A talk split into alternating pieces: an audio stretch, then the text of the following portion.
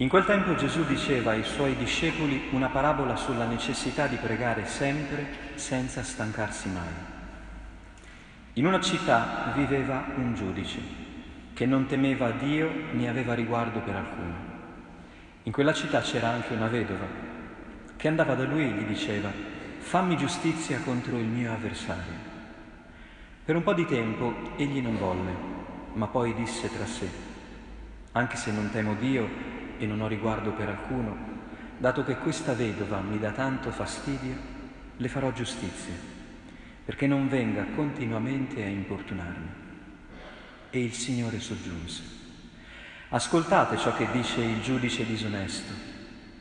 E Dio non farà forse giustizia ai suoi eletti che gridano giorno e notte verso di Lui? Li farà forse aspettare a lungo? Io vi dico che farà loro giustizia prontamente, ma il figlio dell'uomo, quando verrà, troverà la fede sulla terra? Parola del Signore.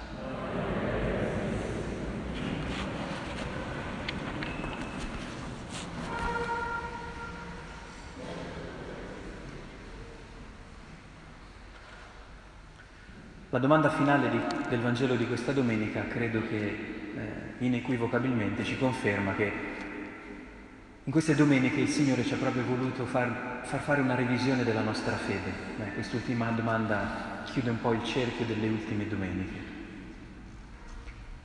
Proviamo a riavvolgere brevissimamente il nastro della memoria. Eh, vi ricordate due domeniche fa la provocazione era la fede non ha bisogno di diventare tanto grande, basta un granello di senape, basta che sia grande così. L'importante è che sia viva, che sia una fede viva. La domenica successiva abbiamo capito cosa intendeva dire Gesù con una fede viva, una fede che si esprime nella gratitudine. Un credente è una persona grata, potremmo dire così, cioè uno che gli viene fuori il grazie, senza troppi sforzi. La domanda di, questo, di questa domenica è, è l'ultima verifica, ma questa fede piccola che si esprime essenzialmente in un atteggiamento grato nei confronti delle cose, ma c'è davvero sulla terra? Dio la troverà quando deciderà di fischiare il triplice fischio e mandare tutti negli spogliatoi? Cioè quando finirà la storia, cosa sarà diventato eh, l'essere umano? Uno che ha la fede o che non ce l'ha o che l'ha persa? Questa è la grande domanda. Ed è curioso che, cioè curioso, si capisce bene il nesso, perché Gesù inizia a parlare di questo tema così grande della fede con un invito alla preghiera, perché sappiamo bene che la preghiera è la forma ordinaria con cui noi la fede la coltiviamo, la nutriamo. Ma addirittura Gesù dice che bisogna pregare sempre senza stancarsi mai che verrebbe subito da dire ai ai ai, io già non riesco a dire le preghiere del mattino e della sera, figuriamoci a pregare sempre. Qui forse bisogna capire che cosa intende dire Gesù quando ci dice che la preghiera o la fai sempre senza stancarti o è come se non la facessi. Nella storia della spiritualità cristiana ci sono persone che hanno provato a vivere letteralmente quello che qui dice Gesù. Non so se avete mai letto i racconti del pellegrino russo dove c'è quest'uomo che cerca di ripetere continuamente Gesù, figlio di Davide, abbi pietà di me peccatore, no? fino alla nausea, finché non diventa quasi il suo respiro. Allora quella è una via sicuramente per pochi eletti. Eh? Per la maggioranza di noi che cosa significa pregare sempre senza stancarsi mai? Lo possiamo decifrare ascoltando le letture che la Chiesa ci ha proposto in questa domenica, dove di fatto non ci sono proprio due modelli di preghiera così eh, devoti eh, e ben educati. Nella prima lettura abbiamo visto Mosè con le braccia alzate sul monte mentre c'è un grande combattimento nella valle. Nel Vangelo una vedova molesta eh, che importuna fino allo strazio un giudice. Una vedova povera, scusate, che importuna un giudice disonesto. Non sono proprio due icone di preghiera eh, perfette però ci costringono a riflettere innanzitutto su una cosa. La preghiera, nello sguardo di Dio, nella sua intenzione, non corrisponde a una formula da recitare, che molte volte è quello che sopravvive nella nostra arte di preghiera. Ripetere delle parole. Sembra che questi due esempi, Mosè e la vedova, ci dicano innanzitutto che la preghiera è un modo di reagire alle situazioni della vita. Mosè cos'è che fa? C'è una battaglia e Mosè capisce benissimo che è una battaglia decisiva, può finire bene come può finire male. Allora decide di mettersi sul monte e diventare intercessione per il popolo che sta combattendo. Quindi c'è una situazione molto difficile e Mosè cosa fa? Alza le mani. È un'immagine, forse anche un po' simbolica, ma che ci fa capire che la preghiera è qualcosa di molto concreto. È usare il nostro corpo verso l'alto, è dilatare la speranza quando la speranza sembra venir meno. Capite? È molto più bello, molto più interessante che ripetere una formula. È cercare di salire come su un promontorio per vedere la luce oltre le tenebre. E questa cosa la facciamo tante volte nella vita. Pensate quante preghiere abbiamo fatto e non lo sapevamo. Quante volte siamo andati a cercare la speranza, leggendo un libro, mettendoci ad analizzare una situazione della realtà, riflettendo su quello che Dio ci diceva e su quello che il telegiornale ci annunciava. Tante volte abbiamo pregato, abbiamo cercato di diventare delle lampade di speranza per noi e per gli altri. Questa è la preghiera. Qui Dio è contento, quando vede che siamo uomini e donne che non si rassegnano alla notte, ma che nella notte ballano, come diceva una canzone. Cioè nella notte cercano semi di speranza anche quando questi non si vedono più.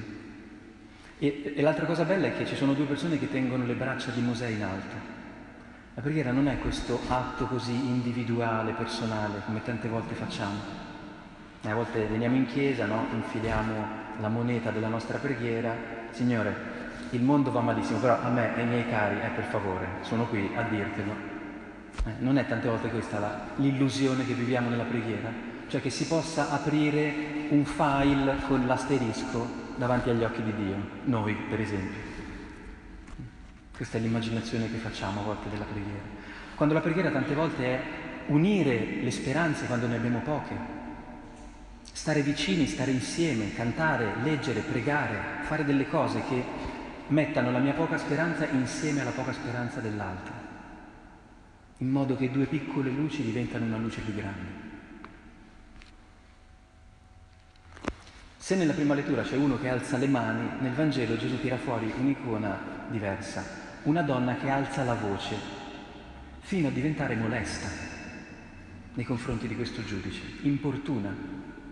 Anche qui forse è, è, è un altro paragone scomodo. Noi quando preghiamo siamo un po' fastidiosi, sì o no? Eh, perché a volte abbiamo paura di disturbare, no? Avete presente questa, questo falso pudore che abbiamo, no? che facciamo subito un passo indietro non appena vediamo che non si apre una porta, no? E poi ci sotterriamo un po' sottoterra per una, una decina d'anni, poi magari riusciamo un'altra volta. Questo non è sintomo di preghiera perché? Perché non, ho, non è sintomo di fiducia. Fiducia non vuol dire forzare le cose, ma non aver paura di manifestare un bisogno. Anche quando magari dall'altra parte non viene immediatamente esaudito come io vorrei. Capite? Quando smettiamo subito di esprimere un nostro bisogno, chiudendoci nell'orgoglio, nel vittimismo, nella rassegnazione, noi abbiamo un problema con noi stessi. Poi magari ci può capitare un giudice eh, poco attento a noi, però Gesù per, volutamente dice, qui c'è un giudice disonesto. Questa donna chiede, capite, a un giudice mafioso di fargli giustizia. E pur sapendo questa donna che la realtà è piena di, di cose sporche, di compromessi, continua a non smettere di credere nella giustizia. Questa è grande, l'altra grande sfida. Pregare vuol dire credere nella, che ci sia una giustizia e che ci sia un giudice che ha gli occhi aperti sulla realtà.